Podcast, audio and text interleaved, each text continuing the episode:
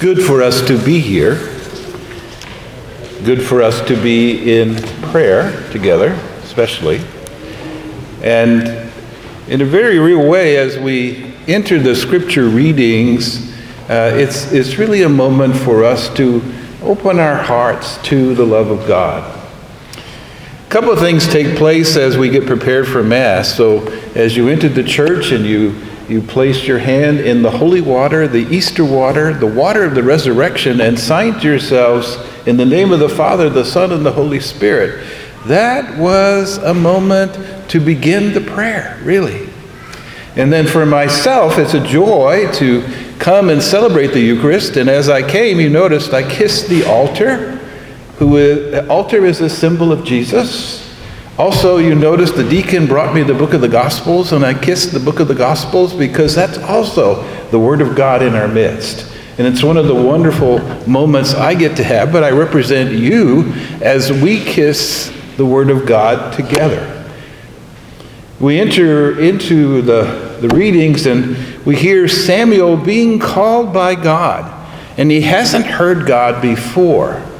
And so he goes to his. Uh, uh, the, leader of the synagogue, Eli, and he asked, Okay, did you call me? And, and he said, No, go back to sleep. Uh, and the same thing happened three times. The last time, though, Eli encouraged him because he knew in that moment that it was the Lord calling him. And so, in a very similar way, it's God calling each and every one of us. And as Samuel said when he heard his name, Speak, Lord, your servant is listening. That's the position we're in. That's the position that we're in. So we're just going to take a moment, and I want each of you, it's going to sound funny, but each of you say your name.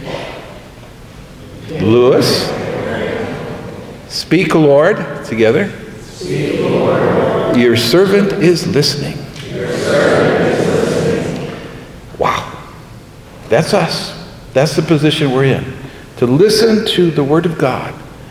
And so, having heard the call of Samuel now, each of us, we enter into uh, the letter of St. Paul to the Corinthians. And he says, Brothers and sisters, that's to us, the body is not for immortality, but for the Lord. And the Lord is for the body. God raised the Lord and he will raise us up by his power. Whoa! Wow! Wow! So we remember as we entered the church, we celebrated that moment of our baptisms when we were committed to God for immortality. For immortality. And that we are to be raised up by the power of God.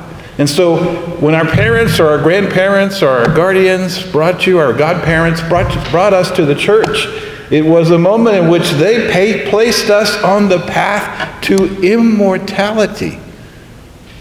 Now, St. Paul is also saying that the body that we have is going to change. And he says to us that it is in the love of Jesus Christ. Do you know, do you not know, he says to us, your bodies are members of Christ. But if whoever is joined to the Lord becomes one in spirit with Christ. So we all have been invited into that relationship with Jesus Christ, which makes us one with Him. When you think about Holy Communion, and we come up and receive the body of Christ and the blood of Christ, it's a moment in which we are really truly made one with Him. And after we receive the host, and the host is then consumed in our body, there's no difference between us and the body of Christ. In that moment of the Eucharist, we are celebrated completely in the love of Jesus Christ. He invites us into that special relationship. But he also says every other sin a person commits is outside the body. But the immoral person sins against his own body.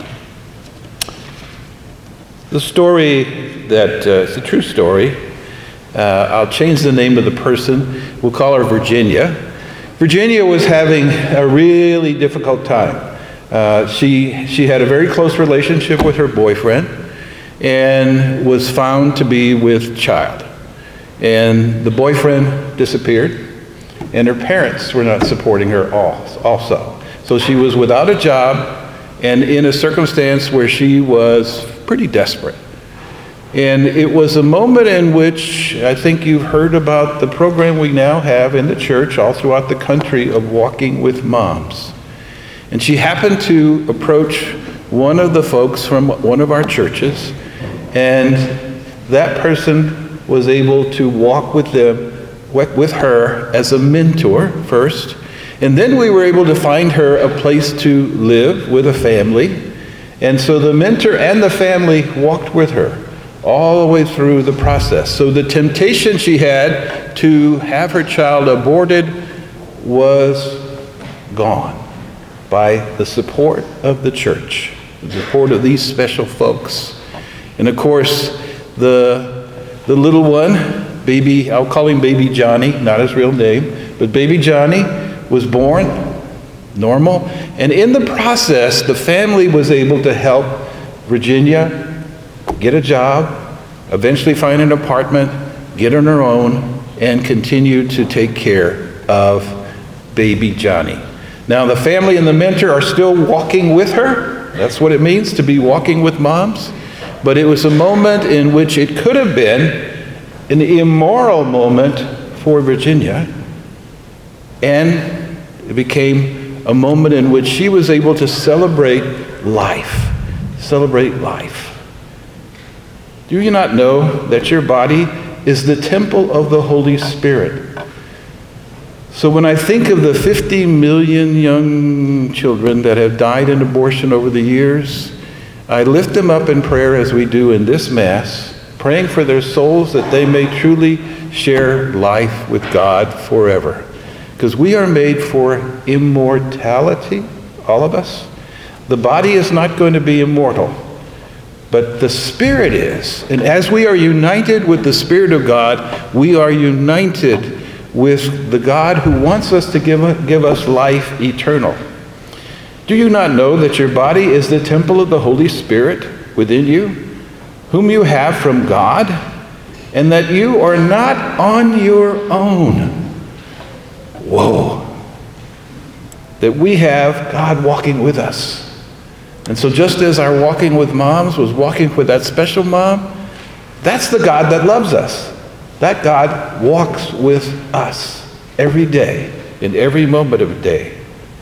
And have for you have been purchased at a price, therefore glorify God in your body, St. Paul tells us. And the purchase was made by Jesus himself, who gave us his life on the cross. That's why we have a cross in every Catholic church to remind us what Jesus did for us out of love for us.